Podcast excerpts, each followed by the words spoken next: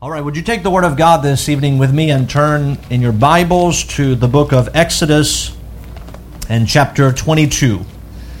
Exodus in chapter 22, we're going to begin reading in just a moment.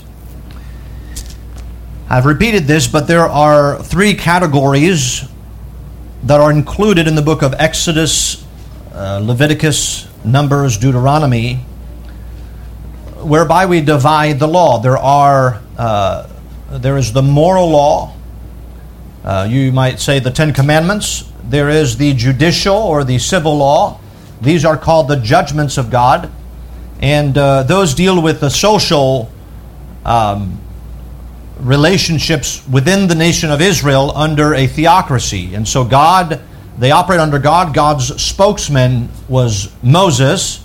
And Moses appointed judges to judge the people uh, in the nation of Israel. And the judgments are there to give judges the ability to discern, the ability to um, bring about a fit punishment for those who commit crimes in the nation of Israel. And then we have the ceremonial law, which we'll see in Exodus chapter 25, and that deals with the religious life of the nation of Israel. Now, these judgments, as I've said, are given as a reference point to those who would stand as judges among the children of Israel. And it is not possible, as we look at those scenarios that he puts forth, it is not possible to list every single different scenario that those judges would face. Uh, they are given as a framework by which the judges are to operate and some principles that are to be upheld in the nation of Israel. We come now to chapter 22, and we spend uh, the last few weeks looking at Exodus chapter 21. And now we come to chapter 22, and we enter the subject of stealing. Uh, we saw that one of the Ten Commandments, if you go back to chapter 20 and verse 15, the commandment was, Thou shalt not steal. And remember, I said that this, uh, the moral law that was given by God, there ought to be an understanding in all of our minds that this is just a heading for many other violations of this commandment. And so basically, thou shalt not steal covers a family of sins. It's not just one sin, but it covers a family of sins. And also, we understand that stealing is much more uh, prevalent. It is uh, expressed in much more variations than on the onset we think about. And here we're going to look at some of those variations in chapter uh, 22. And so let's begin reading in Exodus chapter 22 and verse 1. Exodus chapter 22 and verse 1. And the Word of God says, If a man shall steal an ox or a sheep and kill it, or sell it. He shall restore, uh, restore five oxen for an ox and four sheep for a sheep. If a thief be found breaking up and be smitten that he die, there shall no blood be shed for him. If the sun be risen upon him, there shall be blood shed for him. For he should make full restitution. If he have nothing, then he shall be sold for his theft. If the theft be certainly found in his hand alive, whether it be ox or ass or sheep, he shall restore double. If a man shall cause a field or vineyard to be eaten, and shall put in his beast, and shall feed in another man's field, or the best of his own field, uh, of the best of his own field, and of the best of his own vineyard, shall he make restitution. If fire break out and catch in thorns, so that the stacks of corn or the standing corn or the field be consumed therewith, he that kindled the fire shall surely make restitution. If a man shall deliver unto his neighbor money or stuff to keep, and it be stolen out of the man's house, if the thief be found, let him pay double. If the thief be not found, then the master of the house shall be brought unto the judges to see whether he have put his hand unto his neighbor's goods.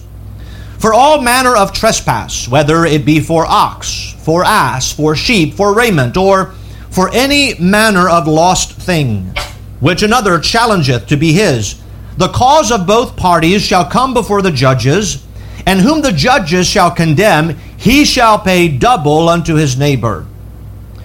If a man deliver unto his neighbor an ass, or an ox, or a sheep, or any beast to keep, and it die, or be hurt, or driven away, no man seeing it, then shall an oath of the Lord be between them both.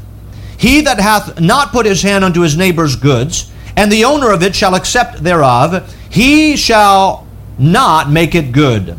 And if it be stolen from him, he shall make restitution unto the owners thereof. If it be torn in pieces, then let him bring it for, for witness, and he shall not make good that which was torn. And if a man borrow aught of his neighbor, and it be hurt or die, the owner thereof being not with it, he shall surely make it good. But if the owner therefore uh, thereof be with it, he shall not make it good, if it be an hired thing. It came for his hire. All right, I'd like to preach this evening a message that I've entitled Stealing in More Ways Than One. Stealing in more ways than one. I like to put a reminder before us uh, when we covered the commandment, Thou shalt not steal. If you remember, there are two principles with the commandment, Thou shalt not steal. The first one was that the punishment for stealing in proportion to the stealing act would leave the transgressor in a worse state than before the crime was committed. In other words, we find this principle uh, not only here in the book of Exodus in chapter 22, you also find this in Leviticus chapter 6 that the consequences for stealing is not equal for equal. In other words, back in chapter 21, we talked about eye for eye, tooth for tooth, foot for foot. But when it comes to that's when it comes to harm and striking and hatred. But when it comes to stealing, the restitution is to be greater than the actual uh, cost of the item, whether it is an ox or a, uh, a possession that the restitution of that is to be greater than what was stolen. So, back in chapter 21, when we talked, talked about smiting a neighbor that he die, then you lose your life. That's uh, equal restitution, if you would. Uh, we talked about harm and striking his neighbor. If uh, one loses eye, then it's an eye for eye and tooth for tooth, and so on. And so the restitution in chapter 21 is equal, but in chapter 22, it's not equal, but we're entering into a different subject, and that's the subject of stealing. Uh, and so we notice that in proportion to the punishment for stealing, it would leave the transgressor in the worse state than before the crime was committed. But there's a second principle that we find, and that is that all stealing is stealing. But not all stealing was equal in punishment. And, and we find this again here in Exodus chapter 22. Now, let me remind us because there are variations within stealing, and I covered this last time. If you hold your place here and turn with me to the book of Leviticus in chapter 6. Right after Exodus, we have the book of Leviticus, and let's go to chapter 6. And I want to show you in, in chapter 6 the different variations that we find about stealing. Now, this is reminder, I already covered those things. But notice in Leviticus chapter 6 and verse 1 and the Lord spake unto Moses, saying, If a soul sin and commit a trespass against the Lord, and lie unto his neighbor in that which he was delivered him to keep, or in fellowship, or in a thing taken away by violence, or hath deceived his neighbor, or have found that which was lost, and lieth concerning it, and sweareth falsely, in any of all these that a man doeth, sinning therein. Then it shall be, because he hath sinned, and is guilty, that he shall restore that which he took violently away, or the thing which he hath deceitfully gotten, or that which was delivered him to keep, or the lost thing which was found. So notice here we have the variations of stealing. And so the first one in chapter, notice verse 4, he summarizes the four variations. The first one he mentions he took violently away. Uh, so this is the act of, um, we think of uh, taking what rightfully belongs to somebody else, that's stealing, and within that act, there are ways in which people steal. Uh, the first one is blatant stealing. Here he says someone who takes something violently away. That's without the will or sometimes without the knowledge of the owner, privately and secretly or by force. He takes something violently away, blatant stealing. We might equate it today to uh, an elderly lady walking down the sidewalk and a young man running past her and grabbing her purse violently. Uh, throwing her to the floor and then running off with it. That would be fit within this category. He took something violently away. That's one case of and I'll call it blatant stealing. There's another category in verse 4. He says, He hath deceitfully gotten, and that is deceitful stealing. Uh, that is uh, someone who might cheat somebody out in trade or commerce, or who might defraud somebody else in business, or someone who might extort somebody's money. Uh, and so that's done through deception. It's not out in the open. It's not violently, it's, it's done deceitfully. But it, nonetheless, it's still stealing. Just because nobody knows you're stealing doesn't mean it's not stealing, it's deceitful. There's a third category, and that is opportunity stealing. He says in verse 4, that which was delivered for him to keep. And so this is the idea that someone brings his possessions into the care of somebody else. And he says, Would you keep this for me for a certain amount of time? And what happens is that the person who's been entrusted with the other man's possession is unfaithful in what was committed to his trust. And so the opportunity presented itself, and so he stole it. He didn't violently take it. He didn't he wasn't deceitful about it, trying to get something from him. But now that the possession are before him, he wishes he had them, and so he takes the opportunity to steal. That's opportunity stealing.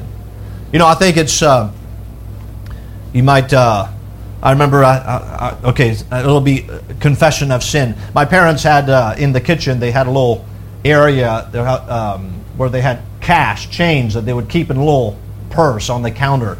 And uh, they would send us in France to the corner, they call them, it was um, pastry shop, but where we get bread, and sometimes we'd go there every day. And so that was change.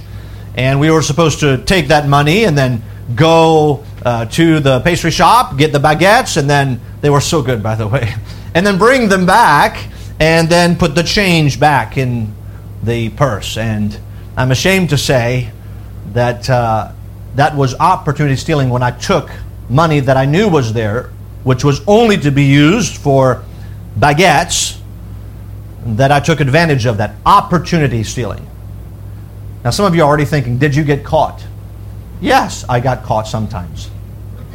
When I got caught, there were consequences. And when I didn't get caught, well, don't, just don't tell my dad, okay? That's opportunity stealing, right? The, the temptation I remember was, well, here's the money. I wasn't planning on it before I saw the money, but now that I see it, now I'm going to take that opportunity. So somebody may not have the intent, right? The premeditation, but the opportunity presents itself and they take something that's not theirs. And there's a fourth category, and that is what I refer to as quiet stealing. He mentions in verse 4 the lost thing which he found. and so that's the idea that this is when somebody comes to you and say, Hey, did you find this? And you deny that you found it and that it's in your possession. Quiet stealing. So he says, all of these, they're all stealing blatant stealing, deceitful stealing, opportunity stealing, and quiet stealing. And so, stealing, we mention, is first of all the act of taking what rightfully belongs to somebody else. But then there is also stealing is the act of withholding something from someone to whom it rightfully belongs to. That is also stealing. And then we also mentioned that stealing is the act of surrendering what is not ours to surrender.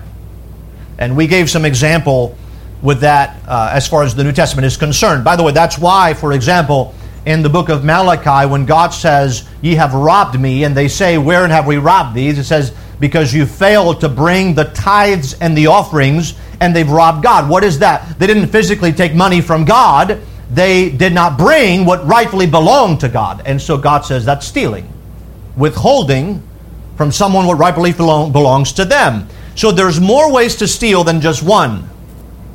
And we have to ask ourselves in our lives, have we done that? So let's go back to Exodus chapter 22. And I want to just, as I did last week, uh, this may be laborious, but again, we're going through every verse. And I want us to see, again, this is a reflection on the character of God. And I, I've been asking myself through those judgments, God, how does this reflect your character? We do not operate today under the theocracy as the children of Israel did, right? We're not there. But yet, these judgments do reveal something about God that we have to be concerned about. And uh, we have to take this uh, passage and say, okay, God, uh, what does that mean? How can I apply these truths about God and by what I learn about God to my own life so that I am not a thief? So let's look at the verses. Verse 1, he says, If a man shall steal an ox or a sheep and kill it, or sell it, he shall restore five oxen for an ox and four sheep for a sheep. And so here's the here's the main judgment that there is going to be if there is an act of stealing whatever that he uses an ox or a sheep here, but it could also be a possession that if that happens then there must be restitution. For an ox, he said it'll be fivefold. For a sheep, it would be fourfold. So four times. Now, it's interesting here, he does mention here, it's important for the subsequent verses, that he says that if a man steal an ox or a sheep and kill it, that means it no longer has life. That means that it cannot be returned to the owner. Then there is going to be a five-fold penalty for the ox and a four-fold penalty for the sheep. And, and when we pause here, we, we ask the question, okay, why such a severe restitution for someone who has stolen. And I think when we think about life, it's important for us to understand that everything that we have does not belong to us, it belongs to God. We, uh, as I mentioned this morning in Sunday school, we are stewards of what God has entrusted to us. So understand really the extent of stealing, if our thinking is to be correct, is if I am stealing from somebody else, I am stealing what belongs to God. That what God has entrusted to that person, I am stealing what God has given them. And I believe it must be mine.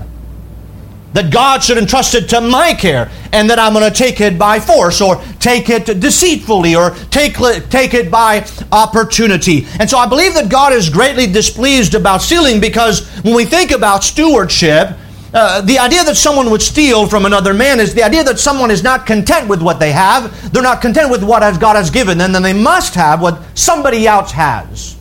And when they gain that, then they would be content. And by the way, they are never holding themselves to the same standard. In other words, the man who steals an ox from another man, he himself would be upset if somebody stole from him but yet he is completely he, he has completely disregard for his fellow man that he holds himself to a different standard.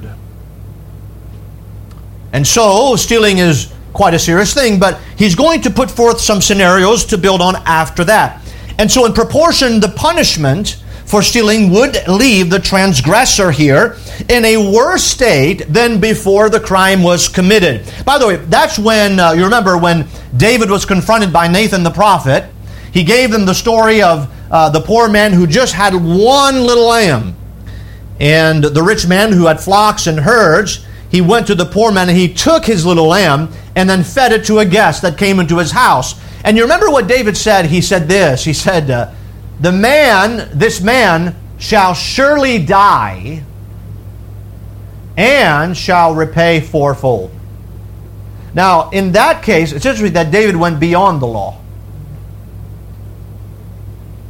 Right? He said that man was going to die and pay fourfold. Well, he probably should have done the reversed because you can't pay for a full unless he die uh, uh, if he's dead and so he ought to pay for a full and die maybe that's the order but by the way it shows the inconsistency often in our own lives Because then Nathan told David, he says, You're the man. You're, you're the one that did that.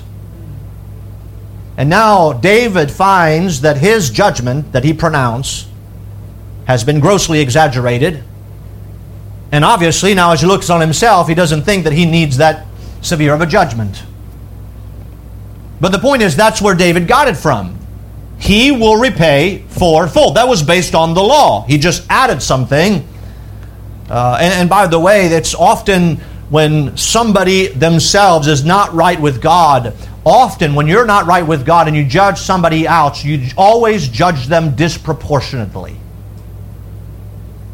There's just something about us not being right with God that we do not exercise the right judgment towards somebody else as we ought. By the way, we, we are to judge. I know the society we live in is don't judge, but we are to judge. The Bible says righteous judgment. The, that's the instruction for us. Why? Because the tendency of for us is to be unfair in our treatments, in our judgment of other people around us. And so we ought to judge righteous judgment. And so now more scenarios are now being considered. That's the, the main scenario. Here, you steal, the, the, the restitution is fivefold or fourfold, depending on the case. And by the way, uh, an ox would be fourfold because it died because an ox is a working element. And so it uh, benefits greatly the farmer uh, the sheep benefits as well, but doesn't have the strength and the stamina and the, the work of the ox. And so uh, there is to be more consequences to be paid uh, for the ox because the ox in the farm at that time had greater value than a sheep. So greater consequence. Verse 2, he goes on and he says, If a thief be found breaking up and be smitten that he die, there shall no blood be shed for him. So here, here's another scenario that he presents. That the expression here, by the way, breaking up, simply means a burglary or um, somebody that's searching through things secretly, right? In the dead of night. That, that's the idea. He says, if a thief in the dead of night, in secrecy, is burglarizing somebody else, and let's say the owner in the night he can't see. By the way, they didn't have lights and alarms and cameras then. Uh, it was intense. You know, you can't see the man. But if you strike the man who is stealing from you, then you are innocent. He says, you, you will not, the judgment in chapter 21 that says life for life will not apply to you. Why? Because it is the thief that has put you in that position. Correct? It's the thief that put the owner in that position. And so, if a peradventure it happens that as he strikes him, by the way, he uses the word strike, he doesn't use the word kill him because his intent is not to kill. But if he defi- defends his property, strikes him that he died, then his blood is not on him. Now, notice he builds on this scenario in verse 3, and notice what he says in verse 3 If the sun be risen upon him, so here's a stipulation there shall be bloodshed for him. For he should make full restitution. If he have nothing, then he shall be sold for his theft. And so here he says, now, the first scenario was in the dead of night, in secrecy. And he's stricken by the owner, and the owner didn't see exactly who he was. Now, if it's in the middle of the day, that's a different standard. And if you strike a man while it's in the middle of the day, when you see him and you know who he is and you recognize him and you strike him that he die, then you will pay a punishment. You say, well, what's the difference? Well, if the burglary, remember, happened in the dark of night, that's one thing. If the theft took place during the day, meaning that the perpetrator could be identified. And secondly, that later that perpetrator could be apprehended. Then, that you are not to take it upon yourself to kill the man. Why? Because restitution in that case can be made if you know the man. In other words, if you don't know who he is, you can't, you can't ask for restitution. You can't bring the man to the judges. You don't know who he is. You don't know even in the dead of night what his intent is. It's completely uh, dark. And by the way, if that man is found in the middle of the night in somebody else's tent, he probably had the wrong motivation. Now, during the day, though, uh, it is not for you to take it upon yourself when you see the man, you know the man, to take it upon yourself to kill him because he has stolen from you. You ought to take him to the judges. So, again, he says, used, the judges are to use discernment in those different scenarios. You see, he mentions at the end of verse 3 for, he gives the reason why there's a difference between night and day. Verse 3 For he, if it's during the day, for he should make full restitution if he have nothing, then he shall be sold for his theft. Now remember, I talked about chapter 21 is that is one of the ways people became slaves in the nation of Israel. If a man stole from another man and he had no way to restore what was the rest fourfold, then he was to be sold as a slave all the slavery was was paying an indebtedness, something that he owed. He couldn't pay it. He didn't have, let's say, an extra four sheep. But if he stole a sheep, the sheep dies, and he doesn't have another four sheep, then that uh, man, because of his transgression, has to make restitution, but he has nothing. He becomes a slave. The slavery there is not the idea that we think about it today selling people indiscriminately of where they are and who they are and all those things. No, it's somebody who had an indebtedness that they had to pay, and they would do that for seven years. There's a limit time on that for restitution to be made in those cases. And so uh, those are the scenarios. In verse 4, he says, If the theft be certainly found in his hand alive, whether it be ox or ass or sheep, he shall restore double. Now remember, this is in contrast with verse 1 that says if he stole ox or sheep and it die and he kill it, then fourfold. But here he says if it is found alive, that means it's returned to you, then he will pay double. And so in this case, the ox or the sheep is found alive, unlike the ox or the sheep uh, that has been killed in verse 1. If the stolen ox or sheep be returned to the owner alive, the restitution should be double. And so here's what, what that looks like the owner would receive an additional two sheep. If a sheep was stolen from him and we found out who it was, when the sheep was returned, he had to return two more sheep with it. Double what the value of that sheep was, so two sheep. So now he would uh, the the original owner that was stolen from would have three sheep. So that's the consequences. In other words, you know, we, we have a society today that um, just kind of there's no severe consequences for the as, as a punishment. In other words, people try to make things equal. And people truly don't feel the pain for the crimes in our society today. They really don't. At least uh, as we see the laws change in our society, it's uh, becoming more and more geared to promote the offender rather than the one who's been offended or who's been stolen from or who's been injured. Any society that prioritizes the soft uh, punishment is not a good remedy for society. And that society, by the way, will decline as we see in our own nation. It will continue to decline as long as those who are in power seek to minimize the crime. And so God does not treat crime like that. There, there must be restitution. And, by the way, it's something when we teach our children, we, we, we, we ought to teach our children the same things. You know. Um, when we think about teaching our children, it is not the item that is to be emphasized. It's the spirit of what is taking place that ought to be emphasized and dealt with. Right?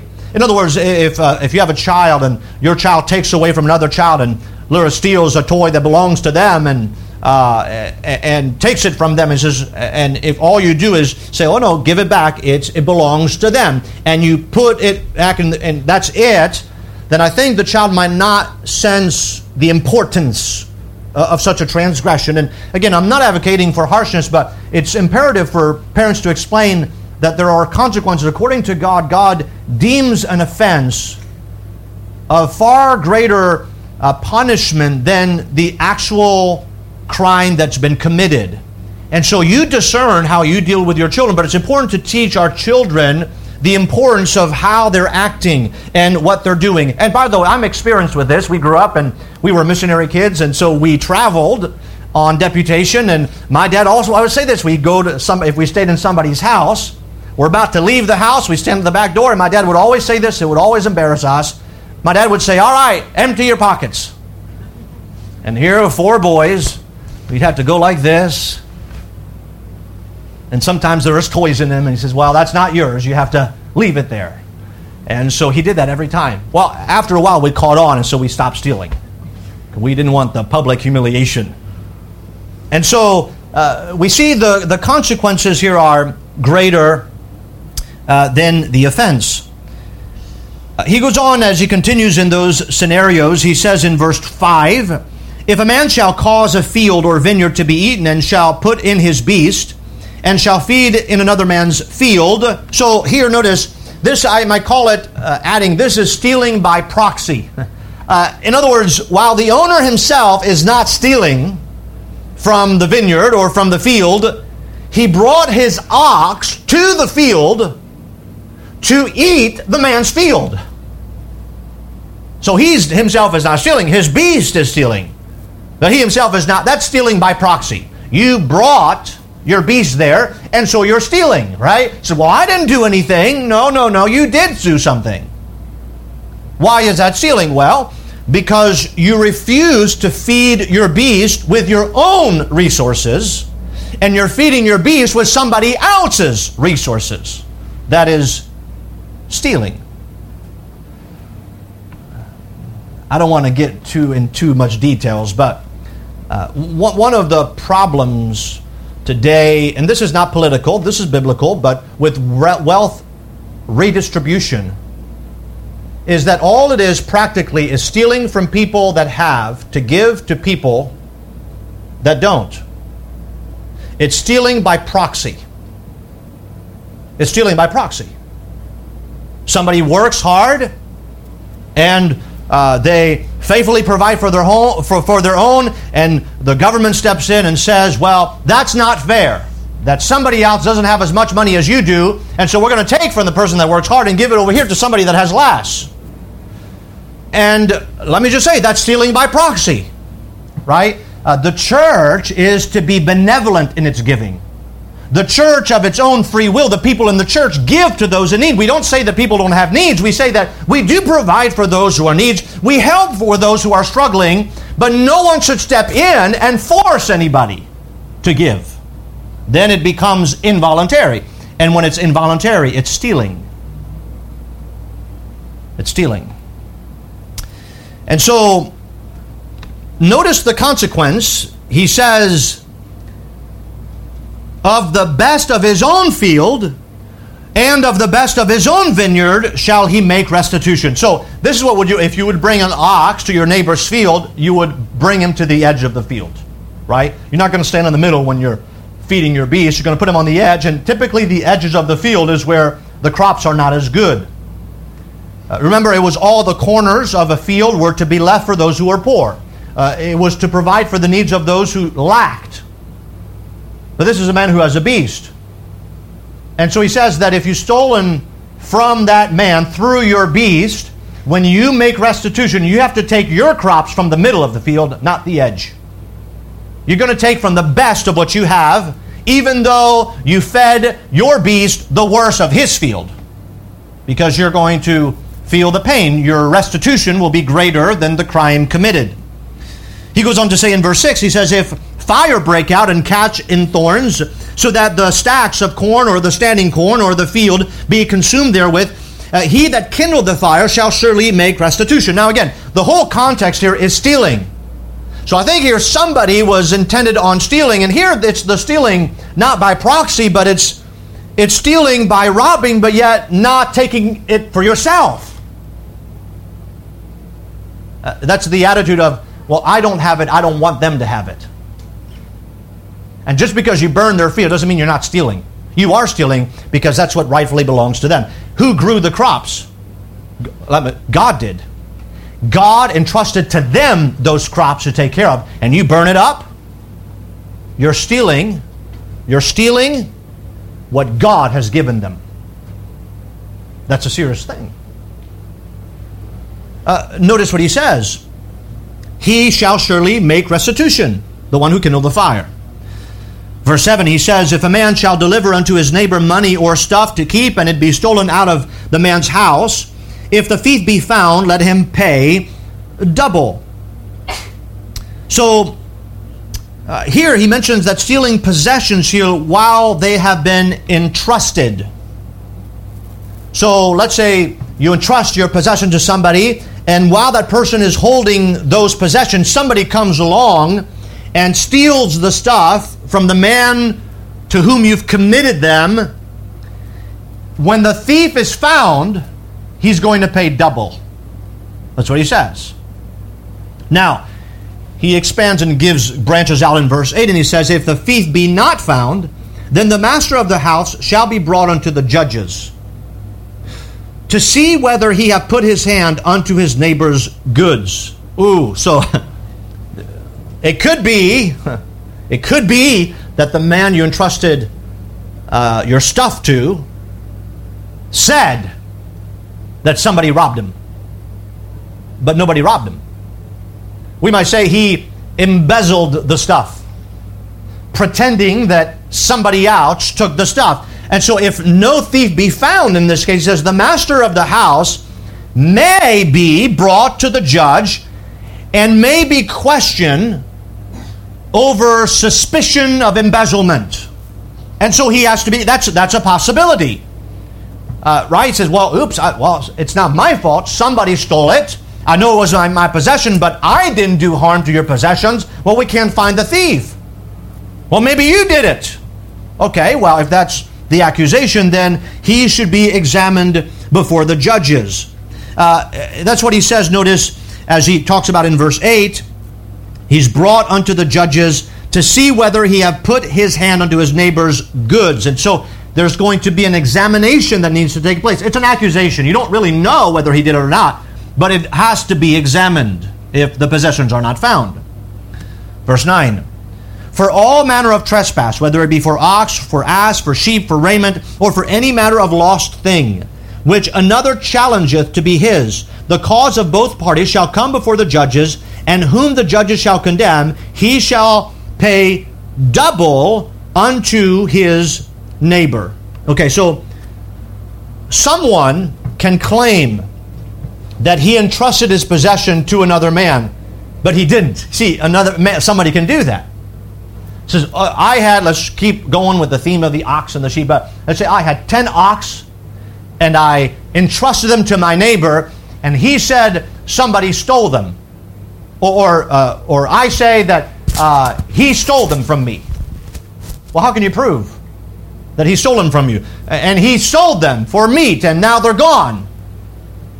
See, somebody can make that accusation. By the way, it's, it's interesting that we have this all, all in our society. Everybody sues everybody for everything. For everything and nothing. Accusations. If you notice here, if somebody accuses somebody else falsely, notice the restitution. If you are lying about that accusation, you pay double. So let's say you said that your neighbor stole 10 oxen that you committed to his trust, and you didn't commit to him anything. You know what you're going to do? You're going to give him 20 ox. That's what he says. By the way, that would work really well. Today, when there's false accusation, and says, Well, uh, I'm accusing you of doing this, and so you owe me twenty thousand, or you owe me a million dollars. That's what you sue them for. You've stolen from me a million dollars. Well, according to the law in Israel, then if you lied about it, then you owe your neighbor two million dollars. That's what God says here. Restitution is greater than uh, the accusation. Uh, he goes on to say that the other hand, the, the other can claim that he was never entrusted with anything and he yet used it for his own profit. So he says, vice versa, when they come before the judge in verse 9, he says he's going to judge between the two parties, and when he condemns, there's going to be restitution, and whoever is condemned, the restitution will be double. Why? Because in this case, whichever one it is, one of them is lying. One of them is lying about stealing. That's two sins. So double restitution. In other words, if at the end of the court session he says, "Yeah, well, you know what? I, I did steal it from him, and I'm sorry. I'll return the ten oxen." Sorry, you owe him twenty now. Because you can't lie, you can't steal, then you can't lie about stealing. Uh, greater are the consequences. Verse 10 and 11, he says, If a man deliver unto his neighbor an ass or an oxen or a sheep or any beast to keep, and it die or be hurt or driven away, no man seeing it, then shall an oath of the Lord be between them both, that he hath not put his hand on his neighbor's goods, and the owner of it shall accept thereof, and he shall make, and he shall not make it good. I think just like last time, here's an opportunity that says there's an opportunity for mercy. Let's say you entrusted uh, an ox. Here he says he uses um, an ass, an ox, verse 10, a sheep or a beast to keep, and it die or be hurt or be driven away, and nobody saw it. Well, under the law, you would have to make restitution, but there is a room for mercy. Now, if that's the case, then the one who lost, he is the one that has to be willing to exercise mercy towards his fellow man. He has to, in other words, trust his word. He has to believe him. And by the way, there are those scenarios in life where somebody can maybe lose here, in this case, an ox or a sheep that was entrusted to him, and he didn't steal it. Nobody took it from him, but maybe it got lost and well, what do you do? Well, I- I'm sorry.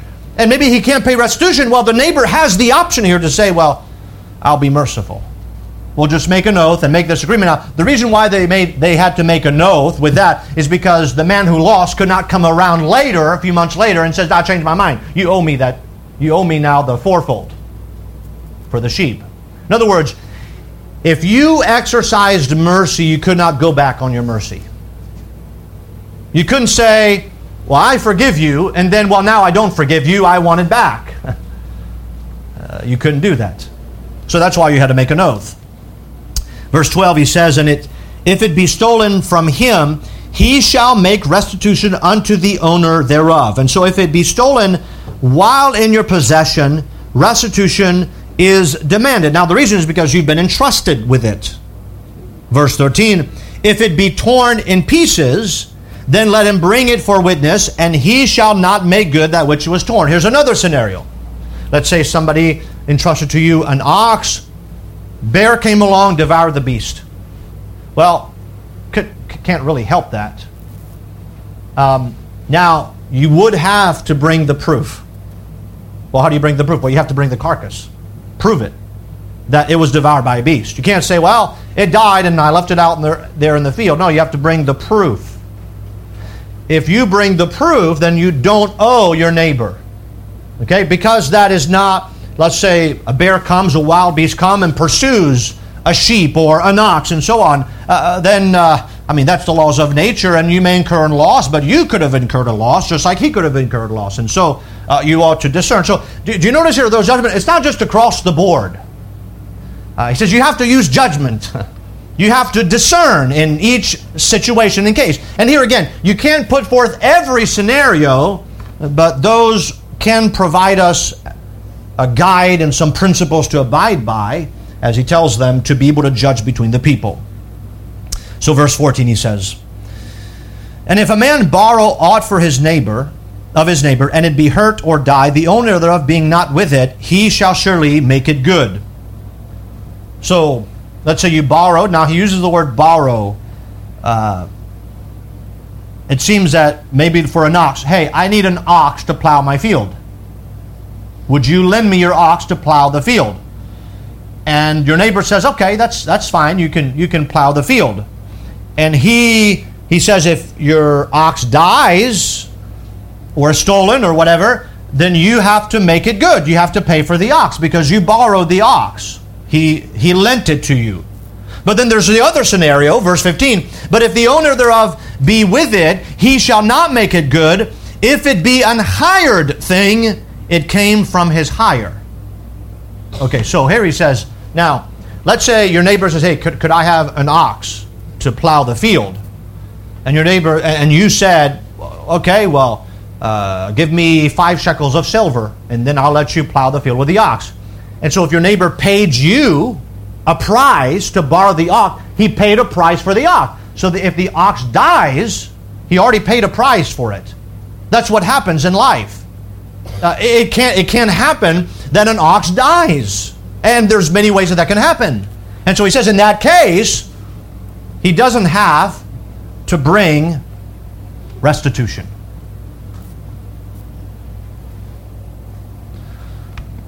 So you say, all right, what do we do with all this information? That's a good question. I think what we learn here is that God wants us to be careful in our dealings with people. And really, God is showing us here that you can steal in more ways than one, but yet at the very same time, you can't just be blatant about the matter. Because if you do incur a loss in certain circumstances, you are not owed a restitution in certain circumstances. Sometimes you are owed a restitution in certain cases. Says, okay, well, Pastor, what if the man who borrowed the ox and paid, let's say, five pieces of silver to plow the field, and he plowed the field, the ox dies, and he knows that because he paid a price for it, that he owes nothing to his neighbor. It would have been allowed, by the way, for that man who hired the ox to plow his field to say, you know what, I'll make it right. I'll, I will give you the difference. I gave you five pieces of silver. I'll give you the difference for, let's say, the price of an ox was 20 pieces of silver. Then he would say, I'll give you 20, the, the difference. I'll get you 15 pieces of silver for the price of the ox. These scenarios are to be exercised exclusively before the judges. People between themselves can make things right.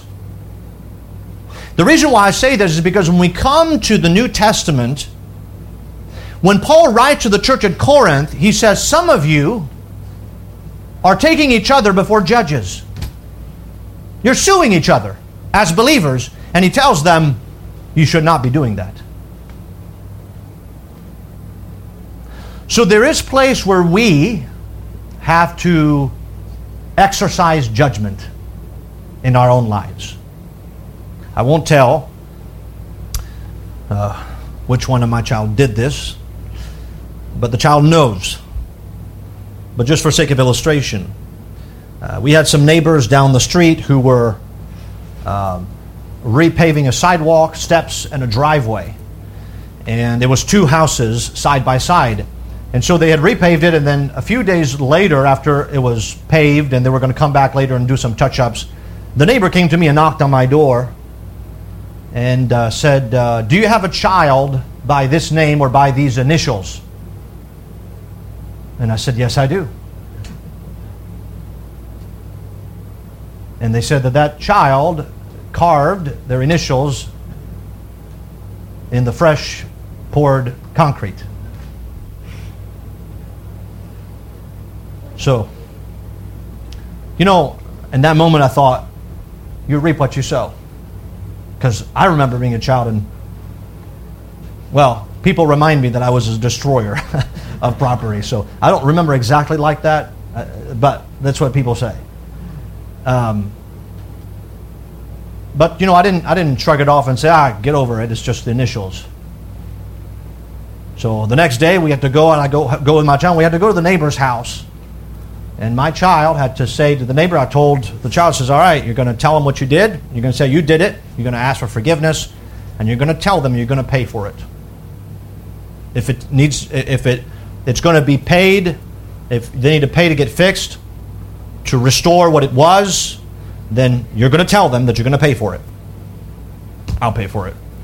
But I'll make you work so you can take money from me so that you can pay for it. uh, consequences.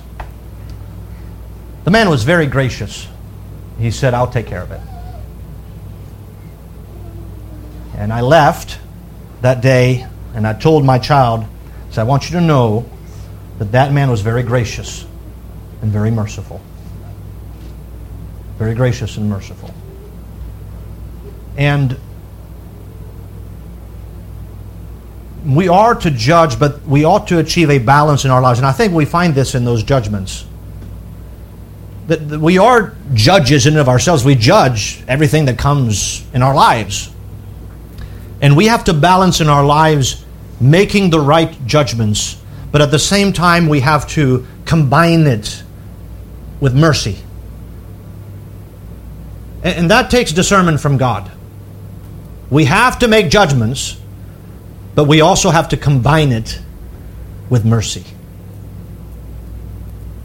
And I believe that when we find those two combinations, in other words, what I'm saying is if those are not found in combination, you're going to err on either side. If somebody's always judging, judging, judging, and there's no mercy, then you're going to be a pretty terrible person to be around. But if all you do is be merciful all the time, mercy, mercy, mercy, and nobody has consequences, then that's not good either. And the Christian ought to learn to operate by a combination of both judgment and mercy.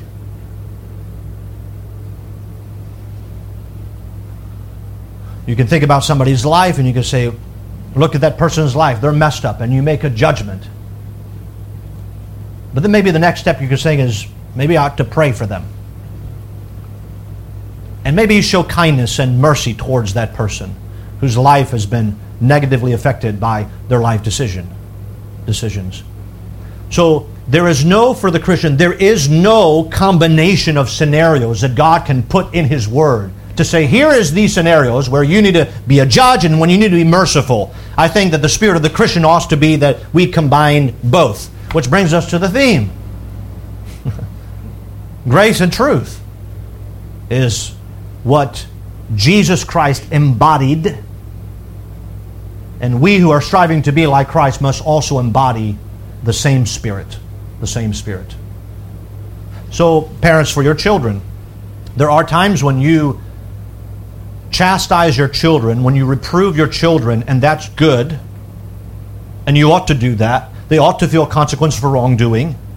And by the way, I look back at my childhood, I am very grateful for the father and mother that I had that brought me the way they did, but it wasn't just punishment and all those things. I remember some times of mercy.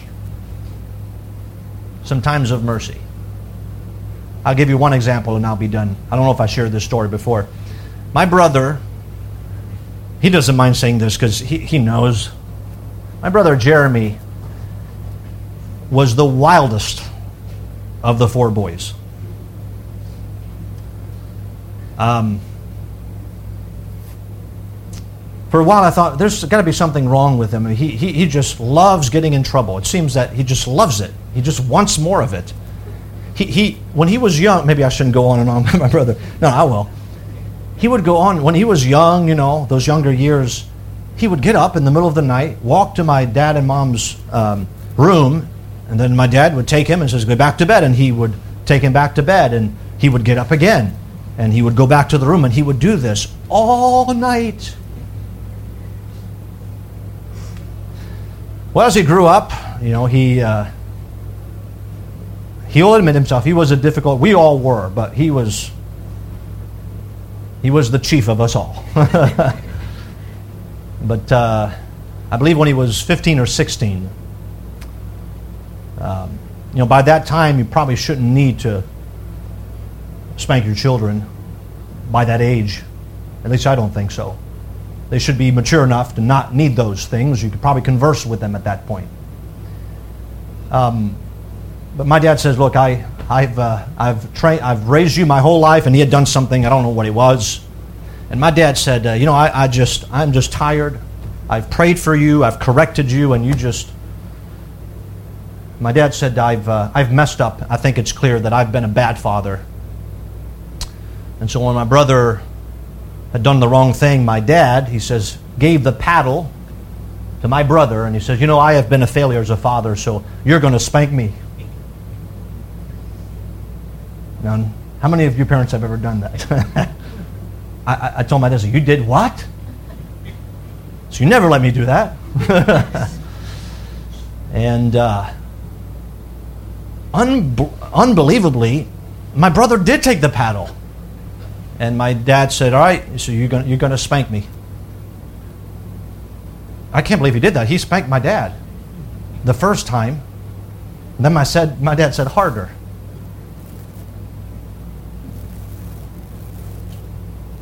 Spanked him again. My dad said, Harder.